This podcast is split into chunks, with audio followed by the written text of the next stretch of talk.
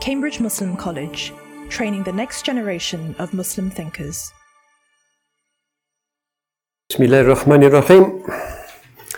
So this is, I guess, the fifth in our considerations of certain uh, luminous individuals who may or may not have things to say to us about this uh, Islamically dubious uh, managerial category of leadership. The idea is not so much to present certain tick box role models, but rather to look at certain Muslim careers to see how those careers might shed light and perhaps deepen this rather flat contemporary category which develops in the context of a world which only values status, autonomy, uh, money making.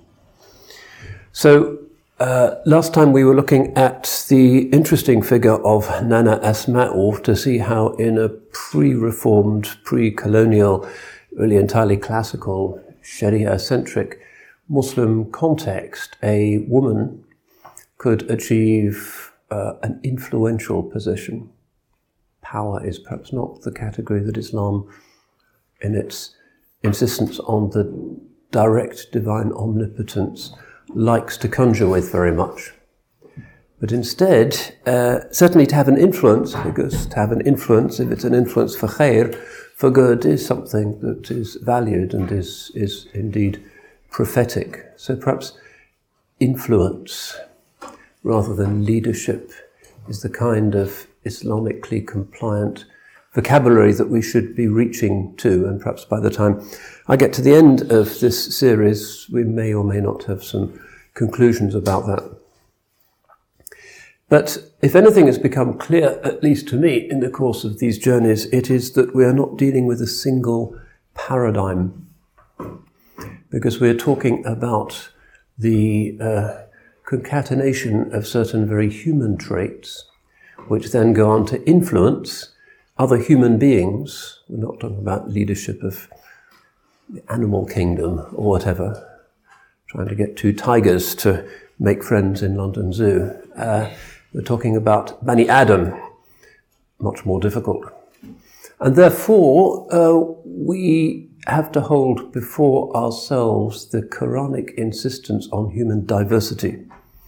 The ikhtilaf, Ikhtilafu alsinatikum wa are of God's signs, the difference of your languages and colours, which is Quranic speak for cultural diversity.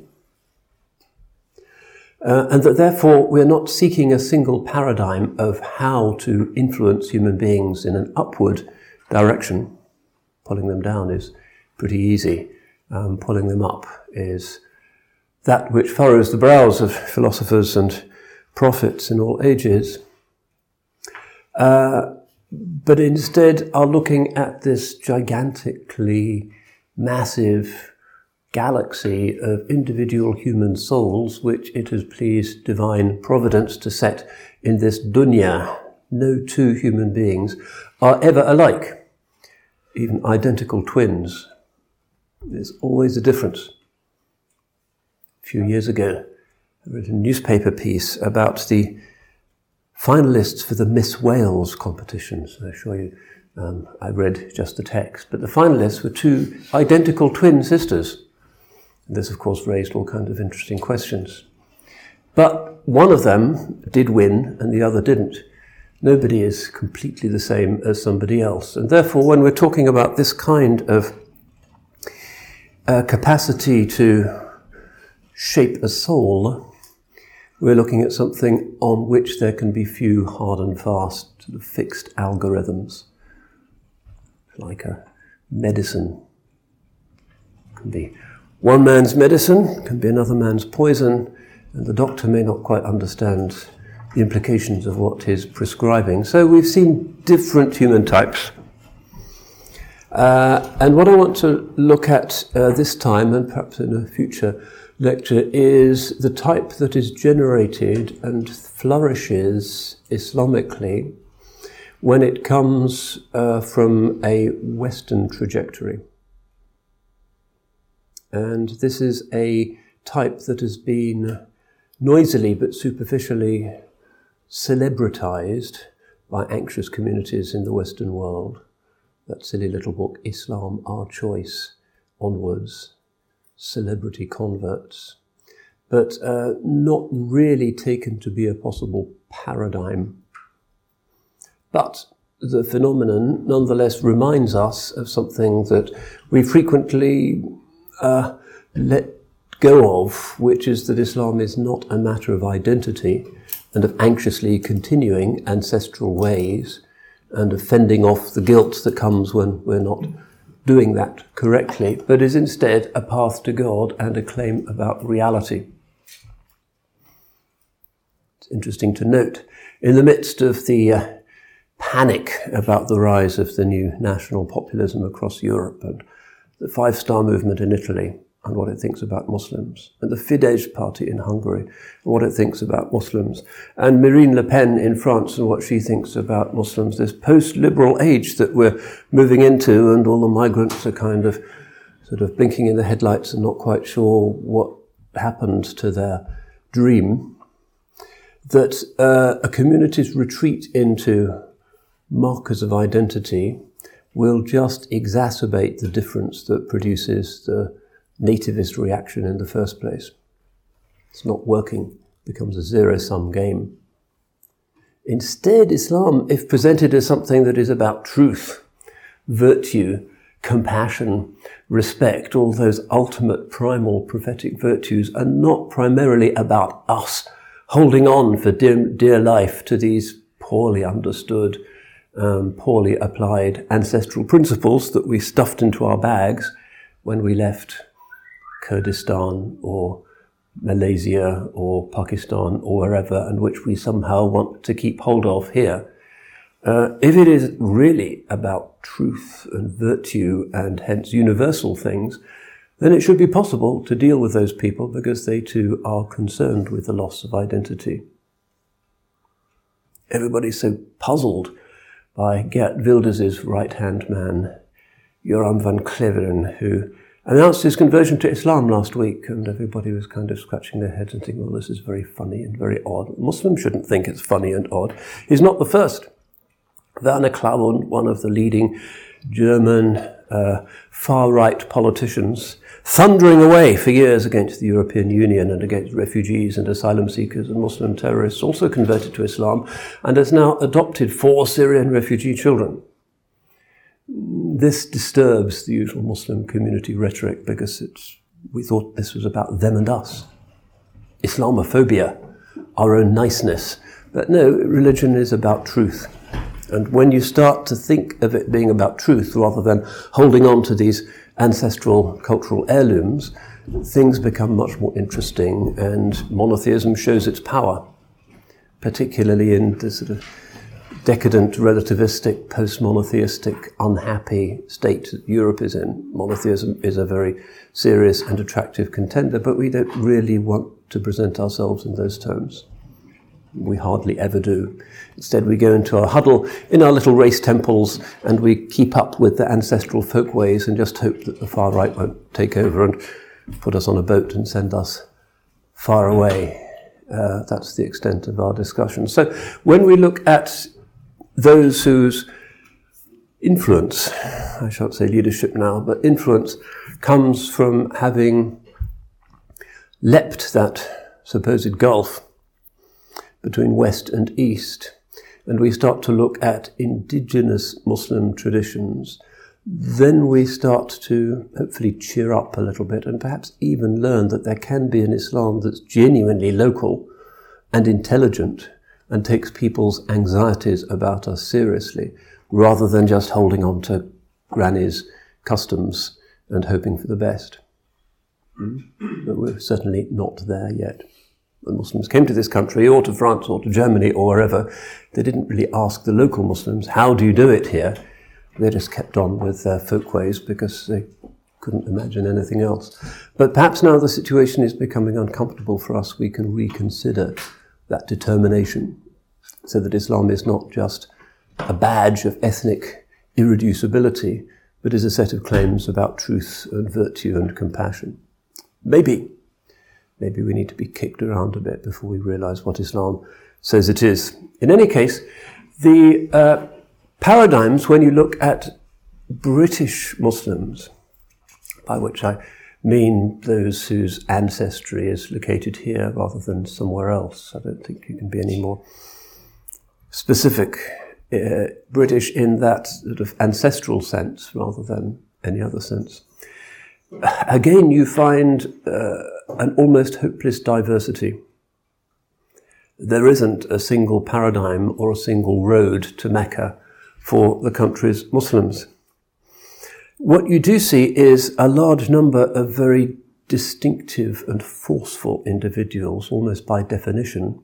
Somebody who, particularly in colonial or pre-colonial times, comes to Islam from the very fixed, class-ridden, static world of Little England is going to be some kind of stormy petrel, uh, some defiant mould breaker. Perhaps he'll be a quiet academic eccentric, but perhaps he'll be quite a spectacular and unusual person. And sometimes they have threatened to play a significant role in history. Lord Headley, for instance, one of the up in lights in that funny book, Islam, Our Choice, for various platitudinizing reasons, uh, was actually offered the throne of Albania following uh, Albania's uh, unwilling independence from the Ottoman Empire. That was the time when the Europeans thought that anybody who was a kind of Western aristocrat could, I mean, the Greek royal family are Germans, aren't they? So the Bulgarians. This is the odd way in which we liberated the Balkans. So Lord Headley proposed as King of Albania. He said it went to that uh, disappointing person, King Zog, and the rest is history. Khalid Sheldrake was appointed to be the king of eastern Turkestan, or the Sultan. That's the land of the Uyghurs who are currently going through such hard times. Hmm? We don't know exactly the extent to which he exercised his authority, but the story is there in the newspapers of the times. Abdullah Quilliam, another unusual person, maybe we'll trace his story in a later lecture. Certainly, if you use the paradigm of leadership individual, founder of the first significant mosque community in the UK, also somebody whose style of Islam has a certain, shall we say, exuberance to it. And this is perhaps one of the things we need to think about in offering thoughts about Western Muslim leadership or influence. That the Eastern way, really since the 19th century, has tended to favor forms of religiosity marked by reactions to extreme anxiety. If you look at the texts of 18th century Indian scholars and compare them to the texts of 20th century Indian scholars, you'll be amazed at how little sectarianism and how little pettifogging insistence on a unique fiqhi rightness you find in the older texts. That's Thomas Bauer's culture of ambiguity. It was assumed by the Muslim elite that Islam was this kind of banquet of different possibilities. Mughal India, one of the most sort of exuberantly diversity affirming places on earth. And the same goes for the Ottomans and the Uzbeks and everybody. And then the Europeans kick in the door and there is a mass trauma and the elites start to become anxious and unhappy and seek refuge in narrow sectarianisms. After the 1850s, all of these reformisms thrive and it becomes unimaginable to be a proper Indian scholar unless you are meticulously ticking 100 boxes that make you a Brelvi of a particular kind, or 200 boxes that make you a Deobandi of a particular kind, and everything becomes a wrangling with other forms of unique rightness. So a relaxed style of Islam becomes a culture of anxiety. And this is the culture that was brought to us in the West. Everybody being very anxious about the threat to their identity and therefore seeking psychological refuge in forms of meticulous and forensic correctness. Thomas Bauer's whole book is about this. The transformation of the old Islam, which is kind of a relaxed and celebratory lyrical view of life, and a shift to this Islam which is all about tiptoeing through a minefield, uh, which is the dominant form of Islam, articulate Islam today. Look at the uh, curriculum for religious studies in Pakistan, for instance, and it's just a long list of reasons to be anxious about various things that are wrong. There is hardly a text there that's more than 50 years old.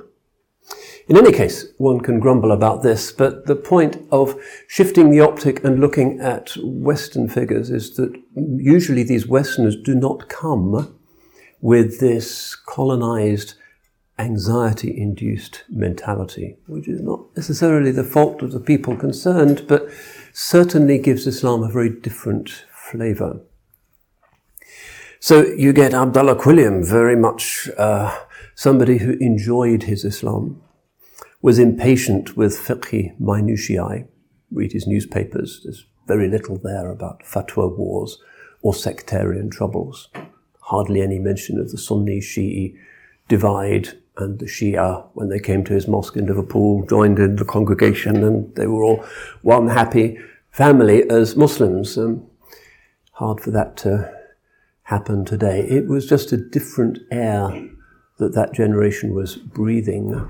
And because those people were never part of the uh, psychological violence wrought upon colonized peoples, they maintained, in an odd way, that older style of uh, Islam. So we have this remarkable lineup, Evelyn Cobbold, one of the best known, perhaps the best known of uh, converts, female converts of the early 20th century, uh, still very much her own autonomous lady, and if you go to her grouse moor in Sutherland, they were big aristocrats, uh, you'll find her grave with uh, Nur inscribed on it right at the top of a mountain Uh, in these rather treeless, bleak corners of the top right hand corner, of Scotland, which was her deer park. She was a, a famous hunter.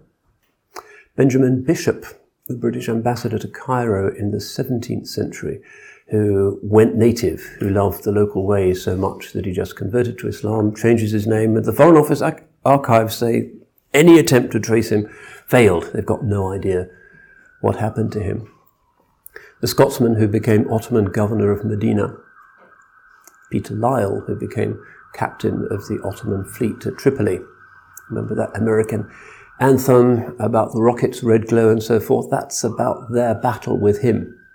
They were fighting the Ottoman Empire, which wasn't the Turks, it was a lot of converts. There's been some recent academic studies on the Ottoman Empire as a state, driven by the energy, uh, the new blood of the converts. Uh, but in just about every case, John Ward, several books about John Ward, that goes back to the 16th century now, uh, the English uh, captain who dies in Tunis, his grave is in Tunis, uh, Yusuf Rais. None of these people represent the modern anxiety Islam of writing lots of anxious articles to explain why one particular rival fatwa is not following the correct dalil.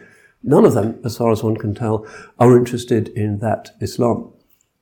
And certainly this is the case with the individual that I want to talk about today because he's been resuscitated a little bit in mass media um, albeit in a rather specialized and conspiratorial role. And I might talk about that at the end. Why is he still uh, out there? Uh, but this is, uh, uh remember, Quilliam's name is William Quilliam. So his parents must have had a sense of humour. but now I'm talking about William Williamson. Well, his parents don't seem to have much of a sense of humour because um, they uh, were stern Victorians who gave him a hard time. But he becomes, for the British Muslim community, a very kind of significant symbol of somebody who really combined his Islam with an anxiety free uh, kind of roving. His life is uh, extraordinarily jam packed with adventures of various kinds. He didn't write, even though he was from an educated family. Uh, and towards the end of his life, you know, people recalled how he spoke with this very kind of cut glass Victorian uh, precise English, um, kind of Joyce Grenfell English, if you know what I'm talking about. Um, but he didn't write, certainly never went to university. Uh, so the information that we have about him is from people who knew him, uh, and one of the sources is from uh, the records of oil exploration in the Gulf in the early mid 20th century, because it turns out he was one of the key pioneers um, of the Anglo-Iranian Oil Company and BP and Shell in uh, uh, extracting the first oil exploration concessions from the Qataris and from the Kuwaitis. So that's the place to go if you want contemporary records. And no doubt there's lots of stuff in the Foreign Office because they deplored him in many ways, and no doubt there are dusty files with um, disapproving remarks on this English chap who um, went native. Um, interesting to look those files out. Uh, but also a novelist uh, by the name of Stanton Hope, now largely forgotten who specialised mainly in sort of the history of the merchant navy and shell tanker fleet and so forth, uh, uh, was stuck in southern Iraq just after the uh, end of the Second World War and spent a lot of time with uh, William Williamson, who by that time was pretty old. He died in 1958. And with plenty of time on his hands, um, uh, recorded his story. So uh, that would have been lost for posterity had it not been for the otherwise forgotten Stanton Hope. So uh, we have a pretty full picture. Born in 1872, he's from Bristol. Now, Quilliam is from Liverpool, one of England's windows to the world, great port city, greatest port in the world. Bristol is also a port, of course, although declining a little bit since it had been associated with the slave trade. There's still a Black Boys Hill in Bristol, various other slightly concerning place names. Uh, but still a major port. Um, this is still the age of sail, not of steam. Uh, and the father, who has four children, is almost the sort of stereotype of the Victorian stern paterfamilias who wishes uh, to bring out the best in his children through endless disapproval. So he sends him to Clifton School, which is uh, still one of the country's well-known schools, but um, the boy rebels against the discipline and rebels against parental discipline and gets into all kinds of scrapes. This again uh, is a bit reminiscent of our own Ahmad Bullock, who was here when we had our opening at uh, CMC. He was the first Imam of a mosque in either Oxford or Cambridge and a legend amongst British Muslims who, when he was an undergraduate in Cambridge during the Second World War, uh, when the place was a rather kind of strange, depopulated town, became one of the city's great night climbers. This is the strictly forbidden pursuit of students going out at night in their ordinary clothes, climbing buildings, um, they still do it, and we throw them out unceremoniously if we catch them, which sometimes we do. Anyway, one of his stunts was to leave a chamber pot right at the pinnacle of the Fitzwilliam Museum. So, youthful high spirits. Uh, and uh, Williamson's favourite stunt was to climb the Clifton Suspension Bridge. Now, he must have been about 12 when he did this and the blood runs cold when you think of a sort of little boy going up uh, the fairly vertiginous inclines of, if you've seen the Avon Gorge and you've seen the suspension bridge, you can get a sense of uh, how fearless he must have been. Uh, he also learned to ride. He used to go out to the kind of Cheddar Gorge area and he became quite good in the saddle. Often these were ways of escaping the attention of his father, who uh, generally would either reproach him or beat him when he was at home. Um, the father thought that he really wasn't doing very well at school, and perhaps in order to knock this rebellious kid into shape, best thing to do would be to give him an even more horrible experience than an English public school, which was, of course, to put him on one of these ships, ocean going vessels, which were heading out to the wide world from uh, Bristol Harbour and to have a word in the ear of the skipper saying, make sure you give him a really hard time.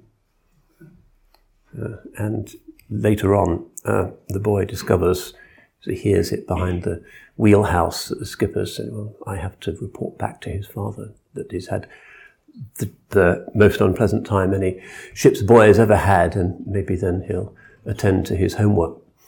Uh, so he's sent off on a four-mast bark, um, which is one of the, the, the fast, powerful uh, sailing ships of those pre-steam days.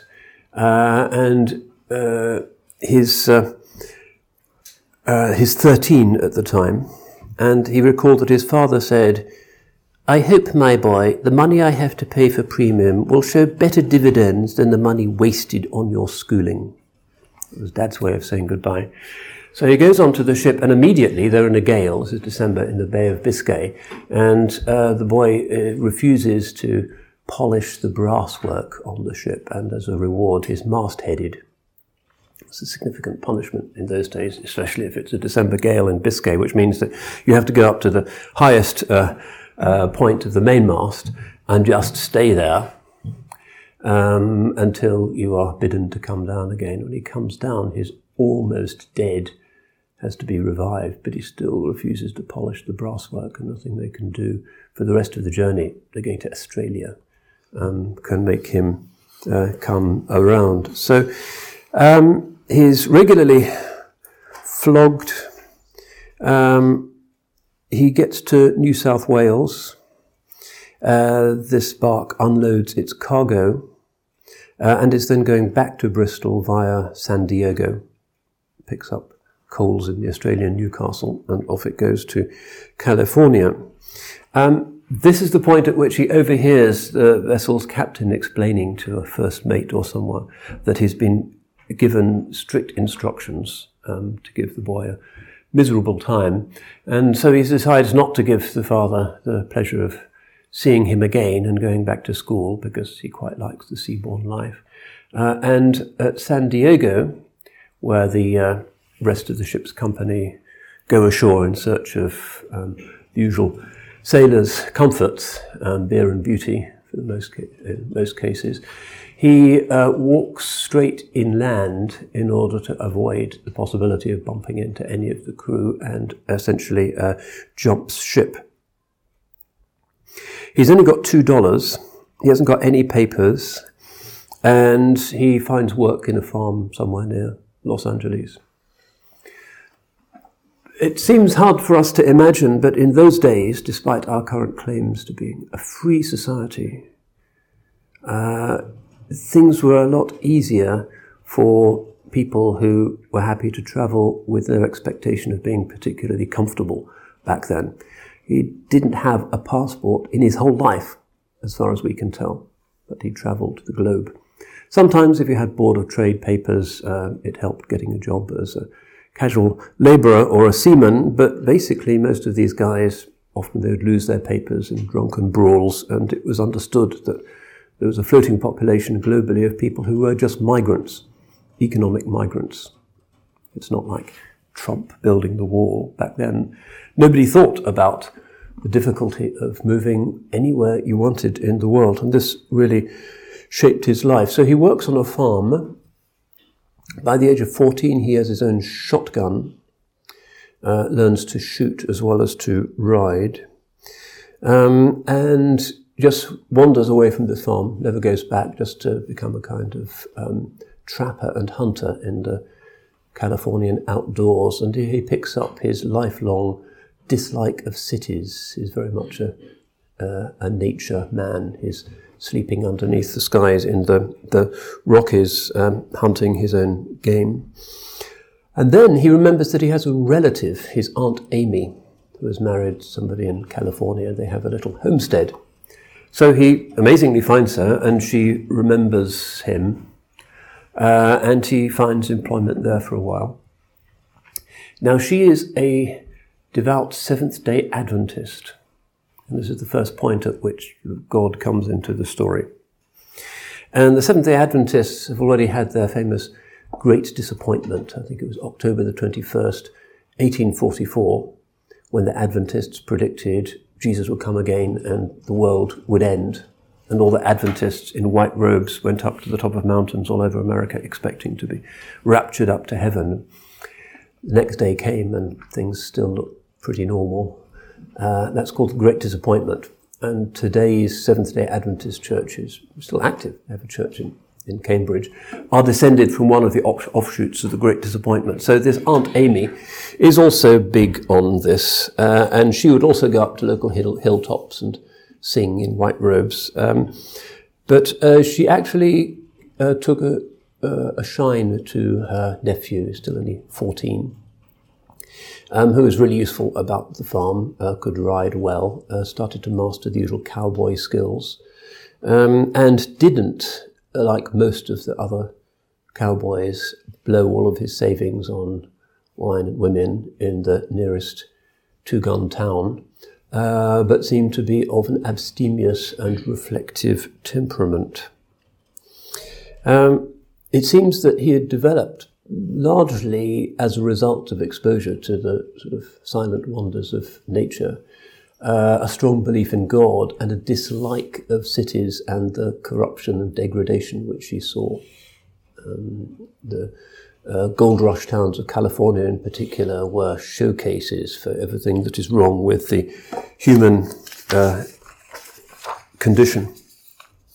So you have this image of this 14 year old boy with his own gun, uh, really falling in love with God but also, as you would expect, full of adventure. This is the West, um, possibilities everywhere.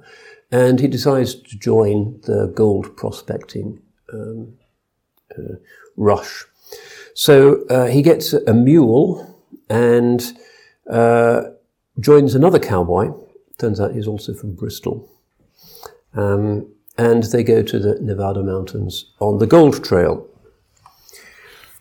Not really knowing how these things are done, they're sleeping innocently under the stars, and when they wake up in the morning, they find that everything has been stolen, even his old Mexican shotgun, and his bag was stolen from beneath his head while he slumbered.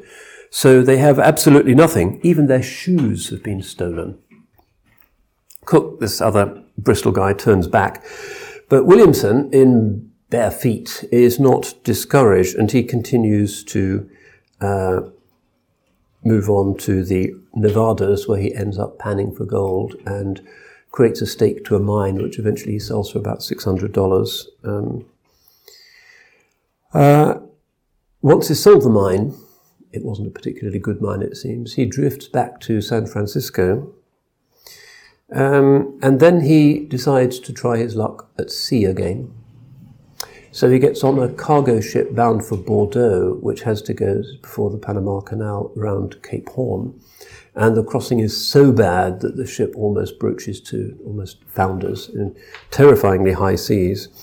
Um, and he spends a little bit of time in France and Spain, which he reminisced about in later life. Uh, but then decides with a friend that he's going to try his luck working uh, on the new Panama Canal. This is the first Panama Canal, the one that they tried to build at sea level, which turned out to be impossible, and a thousand men a day were dying in the construction, largely through malaria and yellow fever. It was well paid, but dangerous. So he gets malaria there. He has malaria for the rest of his life.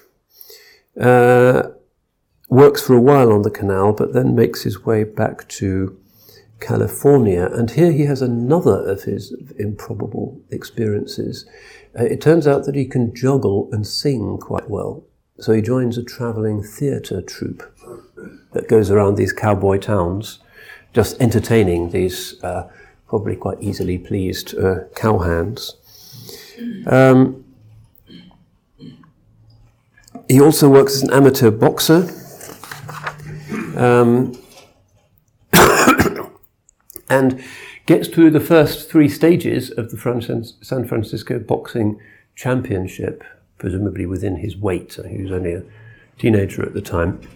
the night before the big fight, he accepts a beer in a bar in San Francisco that turns out to be laced with opium or some other drug, and he wakes up the next day in the hold of a ship that's sailing out of San Francisco Bay. He's in. Uh, he's been uh, shanghaied. In fact, the origin of the term Shanghai comes from the fact that this is how they picked up unwilling sailors um, in the red light district, which was the Chinatown of uh, San Francisco. You just drug them and drag them to the ship, and then they were, were stuck. So he's on a ship that turns out to be a whaler. So the next year of his life he spends uh, uh, whaling. Um, turns out that he likes it. So even though the captain has sort of uh, crimped him in this way, he agrees to stay on. So he's already a seasoned mariner. Uh, proves himself uh, to be uh, a good man with a harpoon. Um, and then he uh, returns to San Francisco and takes ship again with uh, another um, schooner, this time one headed for the South Seas. And here begins another of the almost unbelievable episodes in his life, which is that in the Caroline Islands, which at the time are largely controlled by Spain, being adjacent to the Philippines, uh, he sets up as a local trader specializing in sea cucumber farming, which is a rather specialized niche market. But this is something that's a delicacy for the Chinese. And there are certain islands there where these um, rather unprepossessing creatures may be had. Uh, he also has a sideline in uh, the buying and selling and the repair of firearms, and this is what gets him into uh, the next extraordinary, dangerous scrape. Because it turns out that some of the uh, Martini Henry rifles that he has been trading has be, have been used by uh, rebels in the Philippines who are rebelling against the uh, depredations of the Spanish authorities. And so the Spaniards come along and they put him in jail. And he stays in this quite atrocious prison uh, for months without any real prospect of a trial. The uh, Spanish rule in the Philippines was particularly brutal uh, and harsh. Um, this is before the Americans take over a Filipino friend once told me if you want to understand our colonial history, for 400 years under the Spanish, we lived in a monastery, and then for 50 years under the Americans, we lived in a brothel. So that's the kind of, but this is very much the, the stern inquisitorial Spanish colonial world that he is experiencing. But he manages to bribe a guard to leave his manacles unlocked and having carefully uh, uh, worked out his route of uh, escape um, at a key moment as the um, chain gang is being led through the streets of Manila to do some work in the docks, he uh, runs away and shots are fired after him. Uh, but he dashes through the door of the American consulate. He's seen the flag. And uh, the consul rather startled, bars the door behind him, and the Spanish soldiers are kind of beating at the door and asking for the uh, uh, escapee to be rendered up. But the consul, and this is an interesting circumstance, turns out to be somebody who is also very important in American Muslim history. Is Alexander Russell Webb. Some of you may know that Dr. Omar Abdullah has written a book about Alexander Russell Webb as really the first significant da'iyah in the history of the United States. And another interesting case of a very independently minded uh, Westerner who manages to be quite establishment in many ways, but also to be a, a noisy advocate for Islam. At this point, Webb hasn't yet converted. We don't know if there was any subsequent relationship other than the fact that when uh, Williamson does convert, some years later, he writes a letter to all the people he knew, summoning them to Islam. And one of these, it seems, went to went to Webb. Um, but whether that was instrumental in his conversion, uh, nobody seems to know. So uh, this is Alexander Russell Webb, 1846 to 1916, the first salient figure in American Islam. Interesting uh, coincidence of narratives. The British consulate say no, they don't want anything to do with an escaped prisoner please don't bother us. They refuse to get involved. So Webb, probably acting beyond the call of duty, contacts uh, the captain of a British tramp steamer in Manila Bay, explaining the situation. And uh, the captain comes along to the embassy with heavy fireman's uniform, and uh, uh, Williamson goes through the streets of uh, Manila under the eyes of the Spanish authorities, pretending to be a drunk fireman. Nobody notices who he is, and he makes good his escape. Uh, he then, because he's learnt his trade well, is a good mariner, uh, lands a position when he reaches Hong Kong, which is where the steamer is going, uh, as quartermaster on a crack liner, one of the uh, P&O liners, uh, which is heading for Singapore and India.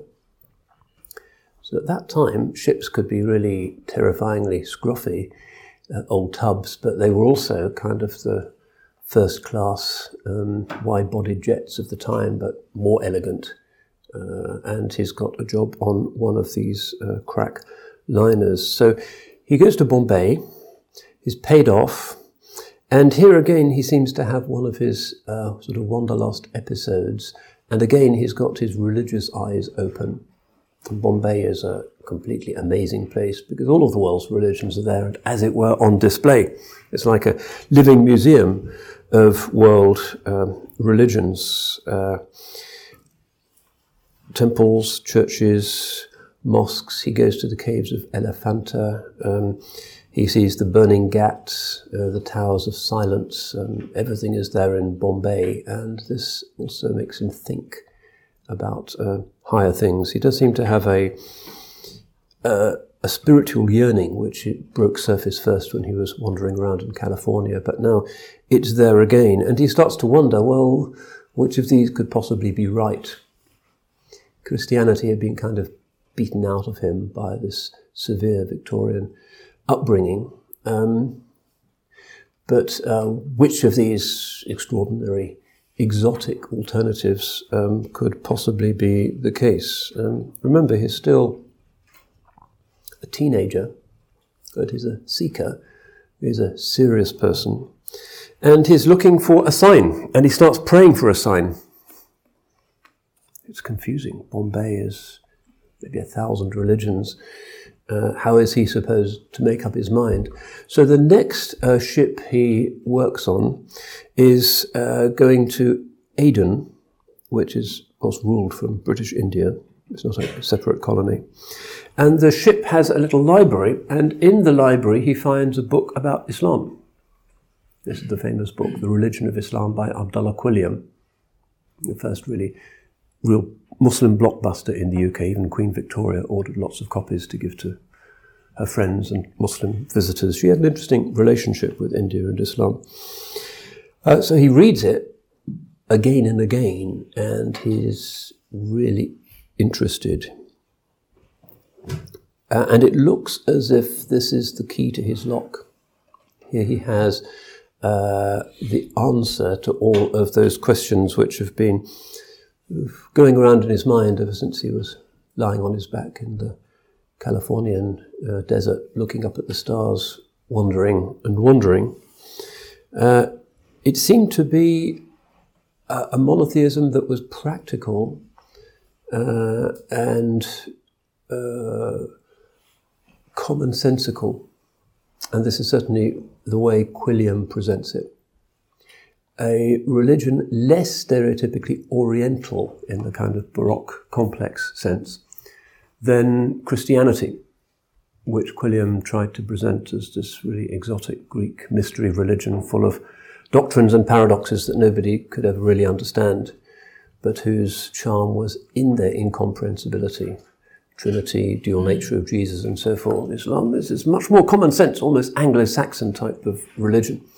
That seems to be the line that he's taking. In other words, the de ethnicizing of Islam and its presentation as something that uh, directly speaks to the questions asked by his uh, religion. And it also seemed to be a religion for independently minded people.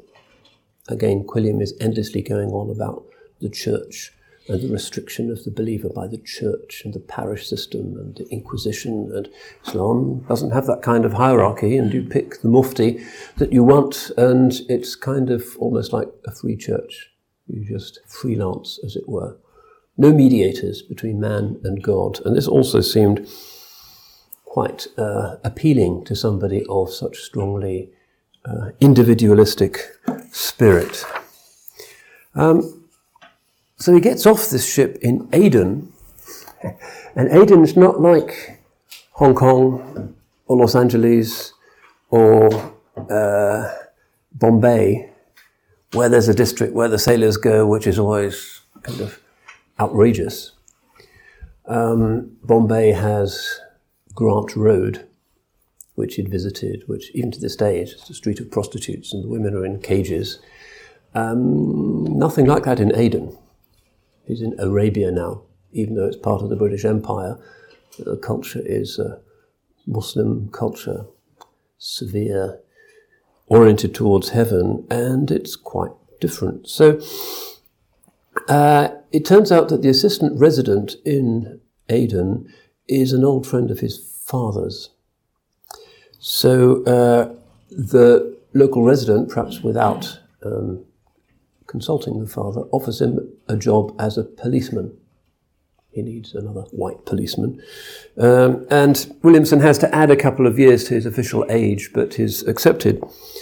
Uh, and so he gets a house, good money, and for him, an opportunity to live amongst Muslims to see how the thing actually works in practice. Quite dangerous work in many ways, but he's a man who's good with his fists and knows how to use his service revolver, and he uh, is sent occasionally on uh, piracy suppressing expeditions to northern Somaliland. Um, he's you know, an experienced cowboy. He has those gunslinging techniques, and so he becomes a good policeman. Uh, but the residency is not happy with the way in which he fraternizes with the natives. Oh, British imperial ideology is based on the aloofness, the charisma of the white man, and the memsab as being a kind of Empyrean caste, um, benign towards the natives, but certainly not fraternizing or befriending them. And this applied even to relatively minor functionaries such as the Aden police. So they start to keep an eye on him because of this sort of social apartheid, and he's spending time in the mosques. Not Muslim yet, but he's going to the mosque. He goes to the maqam of Habib Abu Bakr al-Aidarus, um, which also upsets them. He uh, acquaints himself with the Sayyids, the Qadis, the other luminaries of the port. And the ulama are saying, well, you're young, don't rush things. Make sure you know what you're doing. They can see a certain impetuosity in him and wide eyed zeal of the neophyte. Um, so he takes his time. Um, but the authorities think that actually young William is not quite the thing. Hmm. It, it, upsets the, the august uh, grandeur of the British elite in Aden for one of their representatives to be fraternizing with the natives and to go into their place of worship. And so uh, they uh, create a crisis, and the crisis seems to have been triggered slightly earlier when another policeman in the Aden police also converts, possibly, maybe in order to marry a local girl, uh, but is immediately uh, sent off to India and isn't allowed to remain. Uh, so the resident sends him to talk to various army padres about Christianity and to remind them of the Christian duties of the servants of the Raj, and he ought to pull his socks up. But uh, he doesn't pay any attention. He spends about a year there uh, learning Arabic, uh, spending time with uh, ulama, who are these very kind of uh, cool people who uh, assist him, but aren't immediately kind of on his case and bombarding him with flattery and urging him to take his shahada immediately. Um, they adopt the more reticent traditional form. So he then sends a letter to his father saying, By the way, Peter, I've got a nice job as a policeman in Aden. Uh, and have you considered the truths of the Quran? Okay, so the father is once again uh, disappointed. And then he finally decides that he's going to take his shahada in a very public way. Aden is just a kind of um, British corner, but he goes to the, the, the, palace of the Sultan of Lahej, which is to the north of, of Aden, where he makes his formal shahada. Uh, and even though the ulama say, well, you're an adult convert, you don't really need to be circumcised, he insists on going through with it. So they use the traditional egg and flint method, which I probably won't describe here. Um, and he becomes uh, Abdullah Fadil. And the rest of his life is Haji Abdullah Fadil, later on Haji Abdullah Fadil as Zubair, when he starts to uh, live in Zubair in southern Iraq. Um, and he goes back to Aden and immediately tells all of the members of the European community what he's done. So, of course, he's uh, placed under arrest, sent off to India, and the official story is that uh, he's suffering from a touch of the sun. Kind of sunstroke, going native or some other embarrassing thing.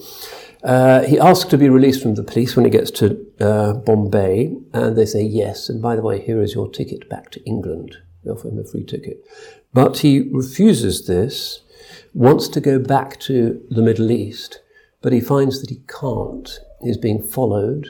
He can't get a ticket. Nobody will grant him passage, and going by sea is the only possible way to go. So, what he does is to buy somebody else's ticket in somebody else's name. This is a Iraqi horse dealer who's in Bombay who doesn't need the, sec- the return half of his ticket. So um, Abdullah buys it from him. And uh, off he goes, incognito as it were, even though the British stop the ship in the Gulf, thinking that he's probably on board, and search it. And he admits, yes, this is me, William Williamson, and is told to return to India immediately. But uh, when the backs of the British are turned, he manages to uh, exchange his clothes for Arab clothes and sails away uh, in the company of um, some Kuwaitis on a dhow and goes to Kuwait. So he is now in uh, the southern fringes of the Ottoman Empire, spends a lot of time in Basra, which eventually becomes kind of his spiritual home. It's a great Ottoman city at the time, of course, outside British uh, control, um, and improving his Arabic.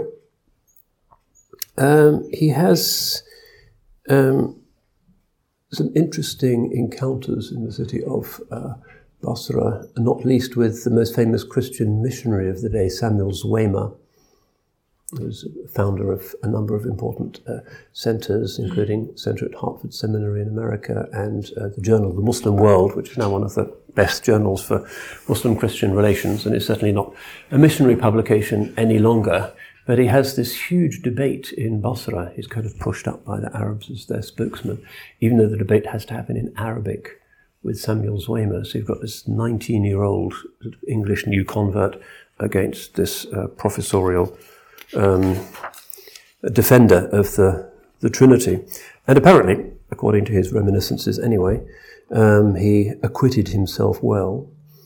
Um, and one of the things that he points to, and this is interesting, is that he says, Zwemer, you Christians are always divided. A Catholic missionary would be saying something else. An Orthodox missionary would be something else. Why are you in the state of ikhtilaf? Whereas look at us Muslims in southern Iraq. Look at the good relations between the Sunnis and the Shia. Never any trouble between the Sunnis and the Shia in Iraq. Different age, wasn't it? Um, but that was normal until uh, recent ructions and the rise of anxiety Islam. Uh, so he's safe from the Christians religiously, but the British Empire is still not pleased with him, and uh, he gets instructions to report to the British consulate in uh, Basra. Uh, and they pressure the Ottoman governor into uh, accepting this. But um, before he allows himself to be manhandled and taken to the consulate, he uh, vanishes in his Arabian clothes, now speaking passable Arabic. And he learns Farsi later on. Apparently, he uh, had a very interesting career in Iran also, uh, takes his guns and his money and just vanishes into the desert where neither the Ottomans nor the British can possibly get their hands on him. So he spent some time in small desert towns, Zubair, which becomes his final home, which is uh, a Sunni town in southern Iraq, a walled city and an um, important centre for the ulama, and also in Kuwait, which is not part of um, either the British or the Ottoman domains uh, at the time. And he's working really hard, improving his Arabic and also learning Islam. Uh, at a later point in his career, he studies at a madrasa in Damascus. He's keen enough, really, to want to, to know the ilm. But he also loves traveling. Uh, he's got the wanderlust again. So he uh, finds that there's a certain convergence between the cowboy lifestyle and a life on the open range, and the life of the, the, the Bedouin of Arabia, which he appreciates for its freedom and also the spirit of adventure. So he learns much more about horses, and he also learns about camels as well, and starts to earn an, uh, an income buying and selling uh, horses and camels. Um, and then uh, in 1894, he decides to do the Hajj. It seems he does the Hajj three times in his life, and this is the first. 1894 is a long time ago, and one of the nice things about his account of the Hajj is that you get a sense of what the Hajj was before wide bodied jets and McDonald's and the kind of uh, money spinning experience that it's been turned into, unfortunately, in many ways uh, since then. Uh, this is the time when you went from Iraq on the Hajj on camel, or maybe on horse, or you could walk if you wanted, and it was dangerous because the marauding uh, nomads would pick you off if you were alone or just in a small group. You had to go with the official convoy, the caravan, with thousands of animals uh, that uh, was sanctioned by the Khalifa himself. Behind the great Bayrak, which is the banner, a huge nine foot high red and green flag which led the caravan. Um, and the caravans would start relatively small from different towns and they would come together at certain prearranged dates in certain towns and then it would just get bigger and bigger until it reached uh, the holy city. Uh, so there was this banner, and because most of the journeying was done at night, at the top of the banner there would be a kind of large globe that would have a lantern in it. So if you were lost in the in the darkness, um, you'd hopefully be able to find your way back to the uh, back to the, the Hajj caravan. So he was going to join it from Zubair, and later on it would meet up with the other caravans. But already there's 3,000 camels being sold and being saddled, and you had to buy everything yourself. So you had to buy sheep, slaughter the sheep, dry the meat. You had to buy, I think he bought barrels of dried aubergines and that kind of thing. And it really was a matter of your own survival. So he buys seven pack camels, loads them with all of his stuff, uh, and a uh, tent as well. Uh, there are also Iranian and Indian Hajjis, those who've come overland, um, who uh, have joined the Arabs in in Iraq in order to join the, the Bayrak, the, the caliphal banner. Um, he reports that there was strict and efficient discipline on the caravan. So before the caravan reached a place, there would be outriders who would go ahead to check the road obstacles or for uh, uh, highwaymen. there would be another group which was always left behind, uh, which would follow about a mile or two behind in order to pick up any stragglers or uh, any items of value that had been left behind. Um, because, of course, you'd have grannies and babies, and it would be a, a, like a city on the move. Um, in the evening, there would always be formal sessions whereby the scholars present would recite the Quran or answer questions. Of course, in the days before screens, people could really benefit. The Hajj was a, a major is for some people the major life opportunity for learning about uh, religion. Mawlid and so forth would be would be uh, sung. Now, Abdullah is young, vigorous, and finds this thing completely spectacular and amazing. Um, people aren't in their ihram yet, they're in their national dress and the flag and the beauty of the desert. It's a wonderful thing to see. And he has a white, um, fast riding camel, Delul, that is always going up and down the, the line, sometimes going right up to the front. Um, sometimes he'd chat with the entourage of the Amir al Hajj, because there would be a somebody in charge of it. And then when he got to the front, he would just kind of sit back with his camel and just watch the whole procession lumbering past, um, hearing people singing and listening to different languages. And they were traveling along something called the Darb Zubaydah. Uh, Zubaydah was a famous uh, uh, princess, daughter of uh, Khalifa Harun al-Rashid, one of the great sort of women of the Arabian Nights, who was a benefactress of the Hajj. And to this day, if you go to parts of Arabia, and even in Arafat, one of the few bits that haven't been pulled down is her aqueduct that she built in order to carry water, so the Hajjis at Arafat could have could have water. Uh, and all the way on the road from uh, Baghdad and southern Iraq to uh, Medina and Mecca, she would build cisterns and fortresses and make sure that um, the Hajjis would always be well supplied. And in some cases, they're still functioning today. Nowadays, you might find there's a Coke machine next to the well or something. It's not quite what it was, but um, the buildings are still you know, quite formidable. So that's the Darb Zubaydah, Zubaydah's Road. Um, they get to Ha'il in Dhul Qa'dah. Ha'il is this town in northern, what's now northern Saudi Arabia. Local Amir slaughters enough camels to feed everybody. One of his traditional responsibilities, uh, he says that they had cauldrons big enough to accommodate a, a complete camel. If you can imagine what that spectacle would have looked like. And then the next day, punctual to the hour, the Baghdad caravan arrives, and suddenly the moving city is even larger. Two weeks pass and they get to Medina, um, not going into the city until uh, after uh, the middle of the morning, so they camp overnight in a place designated for um, the Baghdad caravan and they can see the lights of Medina in the distance. Um, so he uh, finds a place to stay uh, quite close to the haram wasn't really hotels in those days. It was just local residents renting out rooms or sometimes even their own, their whole houses. Uh, and then he goes into the haram in Medina, and of course it's then a city of scholars everywhere. Every against every column, there's some sheikh, some scholar speaking in some language, because people needed to leave plenty of slack in their uh, diaries so as not to miss the Hajj. So everybody would get there pretty early, otherwise you have to come back next year. And if you've just walked from Kashmir or somewhere, that's um, a big deal. So people would get there early, and you'd have this idea of Makkah and Medina as university cities uh, in the two or three months before the Hajj. So he learns there as well. Uh, and then uh, he goes to Mecca to the Haram itself following a mutawif. It seems he does the Qiran uh, Hajj.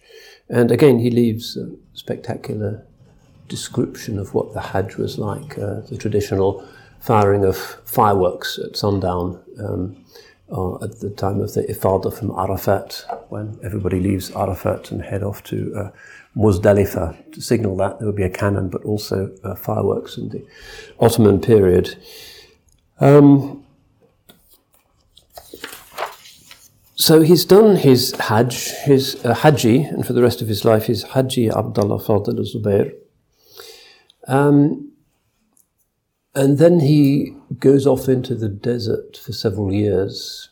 It seems he's got this kind of wanderlust romance of the desert, or he just likes the life of it. And that's an interesting uh, phenomenon uh, the, the, falling in love with the desert and the Bedouin, despite their incredibly difficult lifestyle and the dangers of it.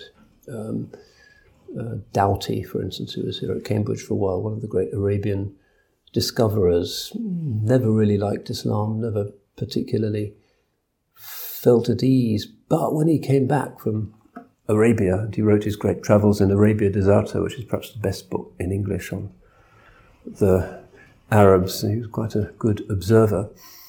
He went to live in his own town near Brighton. It took about two years before he could bear to take off his Bedouin clothes and put on English clothes again. Something goes into the heart. Muhammad Asad as well, who's going through many of these same places, maybe um, 30, 40 years later.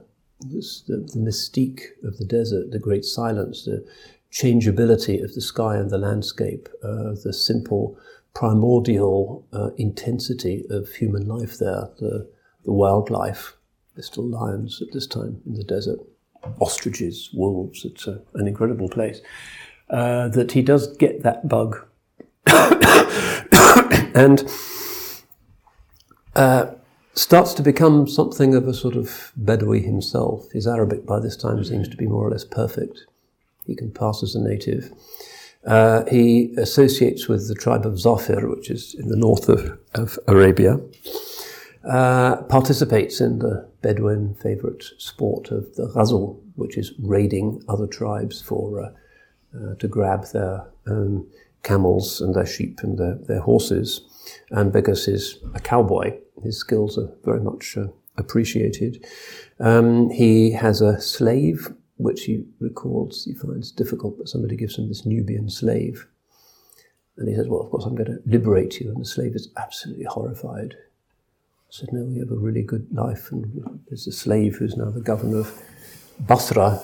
And um, there's a long argument between him and the slave, as recorded later on by one of his biographers in which you get the sense that slavery as we would understand it, but plantation slavery in the Americas was not what existed in the Arabian desert of the time, but the slaves were fully incorporated into people's houses, wore the same clothes, ate the same food, um, could get married, could own property, could become wealthy, and generally didn't want um, their servile status to come to an end. That's an interesting conversation. He has all kinds of interesting adventures. On one occasion, he defends an entire tribe from a, a large group of raiders. He's gun running again, so he has 20 Martini rifles, which he breaks out and gives to everybody in the caravan, even though half of them are kind of little girls. There's two eunuchs. And they've never used a gun before, but he does at least form a circle at night and kind of make a noise. And he does, in fact, save, uh, save the caravan. Uh, he travels very extensively. He goes from the, the, Kuwait area down to Oman, across to Hadramaut, to Sana'a, up to uh, visit the Ruwala Bedouin, kind of northern Syria. So he goes all over Arabia. Um, he's, he would be remembered as one of the great Arabian explorers, except that he's not really interested in sort of observations, unlike Abdullah Philby, who's the great British Muslim who uh, is the first really to record a crossing of the empty quarter. He goes across the empty quarter, but he doesn't really talk about it. He's too much embedded in the lifestyle. Wilfred Thesiger, another interesting example of a kind of Englishman who really gets into the Bedouin Bedouin world. Um, various adventures and almost dies on a number of occasions. Once he gets cholera really badly and very nearly dies. Um, uh, he, uh, on one occasion, goes off on his own to visit the encampment of another tribe about a day away. When he gets to the encampment, he realizes that the, the men of the encampment are all gone, and there's just the chieftain's two daughters who are there. And uh, he gets chatting to them, and they spend a very pleasant evening. The girls are aware this is kind of a bit dangerous um, because the, the people there are chaste partly because if you step out of line, somebody's going to cut your throat. Crimes of passion, uh, just a way of life there. Uh, but then having a nice conversation with the girls and telling them about England and what the weather's like and factories and things like that. They're kind of amazed by this, these tall tales. All three of them fall asleep. Uh, he wakes up, and there is the girl's father in the light of the moon, and he's got his knife out. He's kind of looking at this scenario. And uh, eventually, the father decides against his original plan, which he said was just to leave their three heads on the sand. Um, and says, Well, what you have to do is to marry one of my daughters, obviously. And so Sheikh Abdullah uh, doesn't agree. He says, I'm not ready to get married. I like traveling around. And if I have a wife, he says, if I have one wife, she, she will regard it as a slight to be married to a man who only has one wife. So she's going to insist that I take a second wife. And I don't want to do that. And who am I um, compared to the glory of your lineage? And I'm not worthy. And he kind of thinks of things to say. Uh, unfortunately, the old guy kind of changes his mind and uh, uh, doesn't mind particularly. So he has a number of narrow escapes uh, like that, um, no doubt more than he ever uh, records. Um, so he uh, is now back in uh, southern Iraq and spends some time uh, with increasing success selling polo ponies to the British who use them a lot in India. Polo is a kind of very elite thing here, but in India, where it was more or less invented, just about every regimental officer would have his own polo pony and groom, and there was a big market for them. Of course, the best horses always come from Arabia, so he manages to corner the market in that. There's all kinds of interesting tales of him going to Bombay, dressed, of course, as an Arab, and listening to all these kind of English officers from various foot regiments talking about the horse, assuming he doesn't understand a word of it, and not knowing that he's actually a wanted man in India still. and he just kind of stands there looking, because he does look very much like, like an Arab, and he gets away with it for years, selling horses and making, in some cases, very considerable profit. Um, so he kind of gets his own back in that way. Um, other interesting mischievous episodes um, it seems that he's the first man ever to ride a bicycle in southern Iraq. He's in Zubair, and the ruler of Zubair has said, I've ordered this very weird thing called a penny farthing from England, and it's come in a box, and none of my sons can figure out what it's for. So you're English, can you come and explain this thing? Now, it seems Williamson has never ridden a penny farthing either, and it's actually really difficult. Um, it's not just like putting your leg over a normal bicycle and with a shove, away you go. You have to run at it from behind, as if you're running you know, and jumping on a horse. And it takes a lot of practice. So he's heard this, um, and he gets the sons to hold the penny farthing while he jumps at this thing very improbably from behind, and he does himself quite a lot of injury while they're all kind of wondering what on earth this strange performance is. But after a couple of days, he actually masters it, and they open the doors of the of the courtyard, and he goes off cycling this huge penny farthing around the marketplace in Zubair. And everybody thinks it's a jinn. they go, Billah, and they're all kind of hiding themselves. He goes through the bazaar, and it's a total sensation. They've never seen anything like this before. Uh, and that does his reputation some harm because he's identified with various kind of unnatural magical forces in, in Zubair after that, which is also reinforced when uh, he teaches the local people how to use a phonograph. Uh, the kind of phonographic huge thing with a long kind of trumpet attached to it, very cumbrous, which comes with cylinders, so he's able to record people reciting Quran and Mawlid into the phonograph, and he plays it back to them, and they they cannot understand how somebody's voice comes from it. They can understand, of course, music coming from it because they know that there's little jinn musicians inside the thing. Everybody can understand that. But when it's Sheikh so and so reading Quran, and now Sheikh so and so is inside the phonograph, A'udhu Billah, uh, which is an interesting uh, illustration of um, how unchanged those places were and how total has been the transformation. Uh, since that time. But he's obviously having a lot of fun with all of this. Um, yeah, so he's known for a while as the Jinn of the Big and Little Wheel. That's his uh, uh, nickname in, uh, yeah, in uh, Zubair. So he, he spends 12 years trading in horses and amasses um, quite a fortune.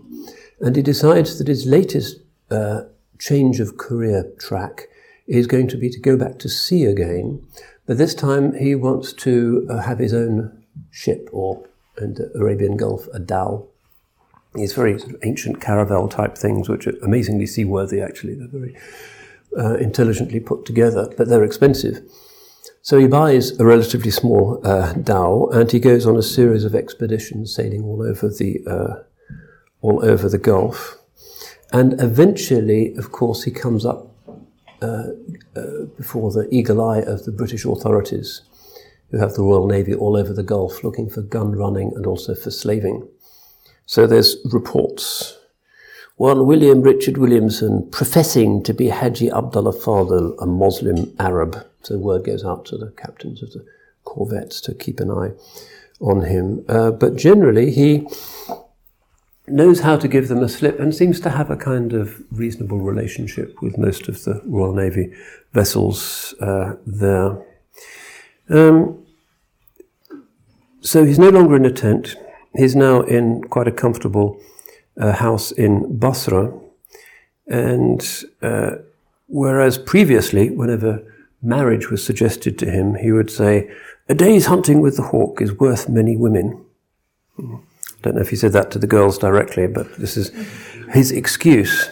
Uh, but he now seeks out the hand of a young um, Zubair girl, and he later acquires a wife in Baghdad as well and has a lot of descendants. And the descendants are still there. Uh, about five years ago, I got an email from one of them saying, We've been researching my grandfather. Yes, and we're the Muslimani family of Zubair. Here is my picture. They've even got a little website in English about him. Um, so uh, the descendants still there and perfectly um, familiar with his story, and uh, he's a kind of celebrity in uh, some circles in southern Iraq. Um, now, the best thing you can do with a, a dhow in Arabia, if you really know uh, the waters, is pearl fishing. now, the pearl fisheries are dead for various obvious reasons in the Gulf, but it used to be the world's most prolific uh, place for producing pearls, which are a really valuable pearl is something you can put in a Raja's crown. Uh, very frustrating because you have to open tens of thousands of oysters before you get one with the uh, with the, the, valuable pearl, and it happens uh, seasonally. So there's one pearl fishing season towards the end of the year called Al Ghaus al Kabir, which is the great dive, which is when everybody who's got even a little skiff or rowing boat goes out and tries to dive. Um, uh, it's a uh, quite difficult because there are sandstorms uh, and sharks, um, but pleasant in a way. The warmest sea in the world is actually the sea between Bahrain and Qatar. Um, highest sea temperatures ever recorded. And the idea is to swim down to the seabed to find the oysters. And of course, there's nothing like aqualungs or diving equipment of any kind. You just um, uh, put a peg on your nose and slip down, and um, it could be uh, quite damaging for the health if you're going down sort of 20 meters or so to get to the seabed. And then with the basket on the end of a cable, you'd fill the basket and it would be hoisted up, and you just keep doing that for months. And you didn't need to put into port I guess you would eat fish, which you'd catch. And for fresh water, the fishermen knew where there were freshwater springs on the seabed. So you'd swim down with a, a leather skin, fill the leather skin with the fresh water, bring it up to the surface, and you could drink it. it might be slightly brackish, but it meant you didn't need to put into uh, harbour regularly. So again, a very kind of free environment which he appreciated. Um, Usually, the dhows would return to port without anything very much. Occasionally, some lucky captain would find some amazing pink pearl, in which case he'd be set up for life. It was uh, a kind of gambling, really, but very reminiscent of Haji Abdullah's days panning for gold in California. So he threw himself into it with, with relish. So he had his own 40 ton dhow, which he called the Fath al Khair. Um, and uh, describes the daily pattern.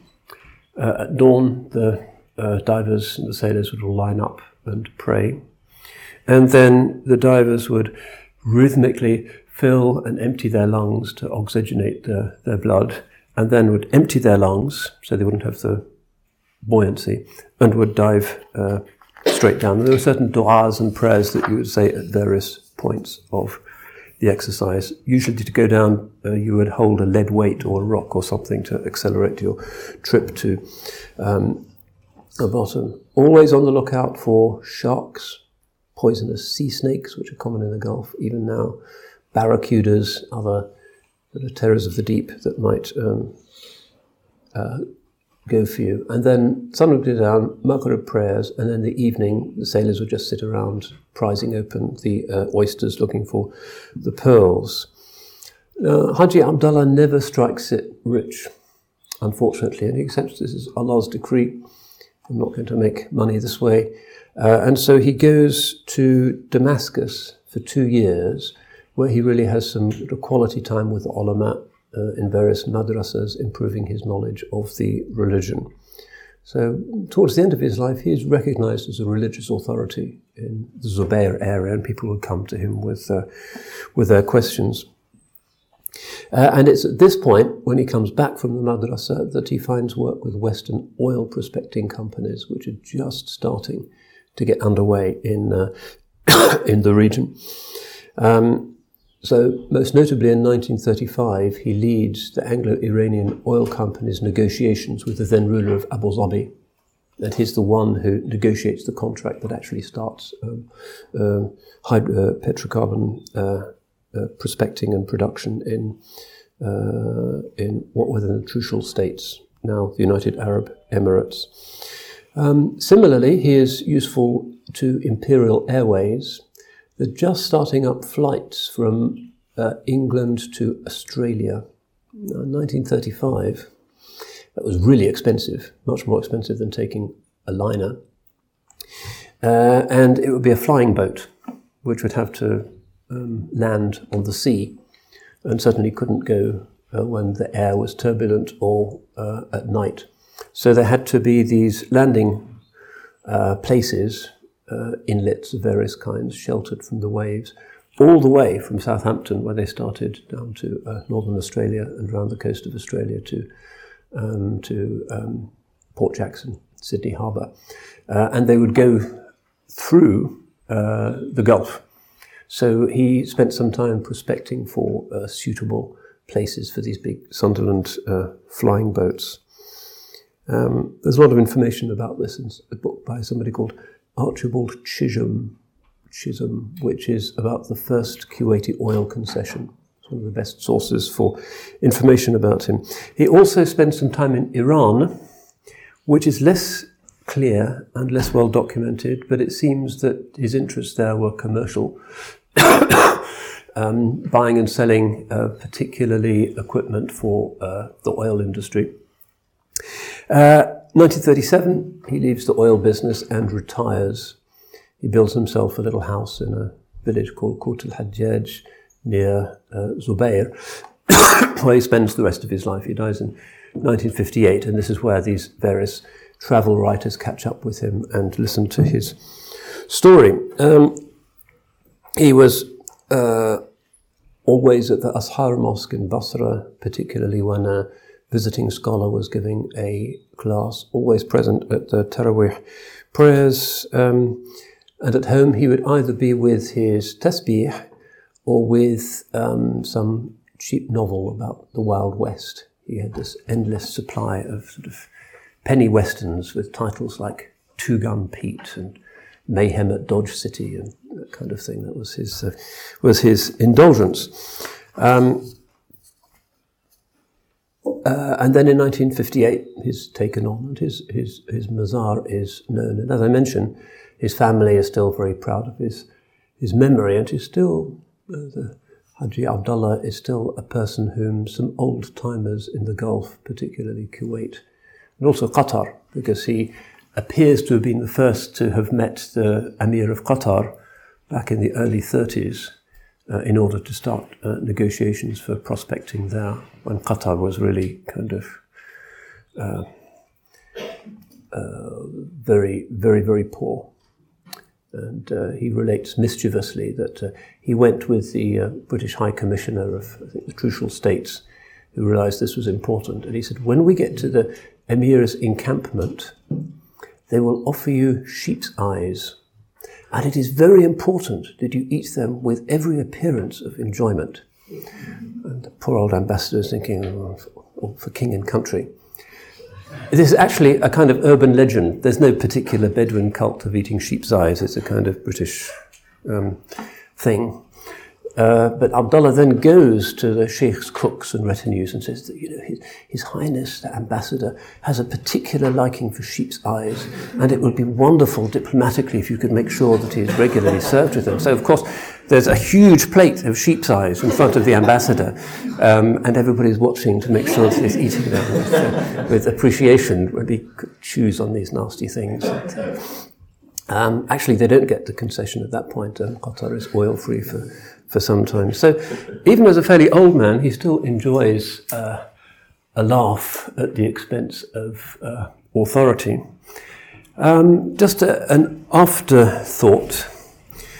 Uh, he's been sort of there in various improbable forms in the blogosphere in the last few years, partly as a result of a strange piece by an Iranian nationalist on Forbes.com, because it's a kind of recurrent conspiracy theory again amongst secular Iranian nationalists that uh, Abdullah Williamson was actually Khomeini's father.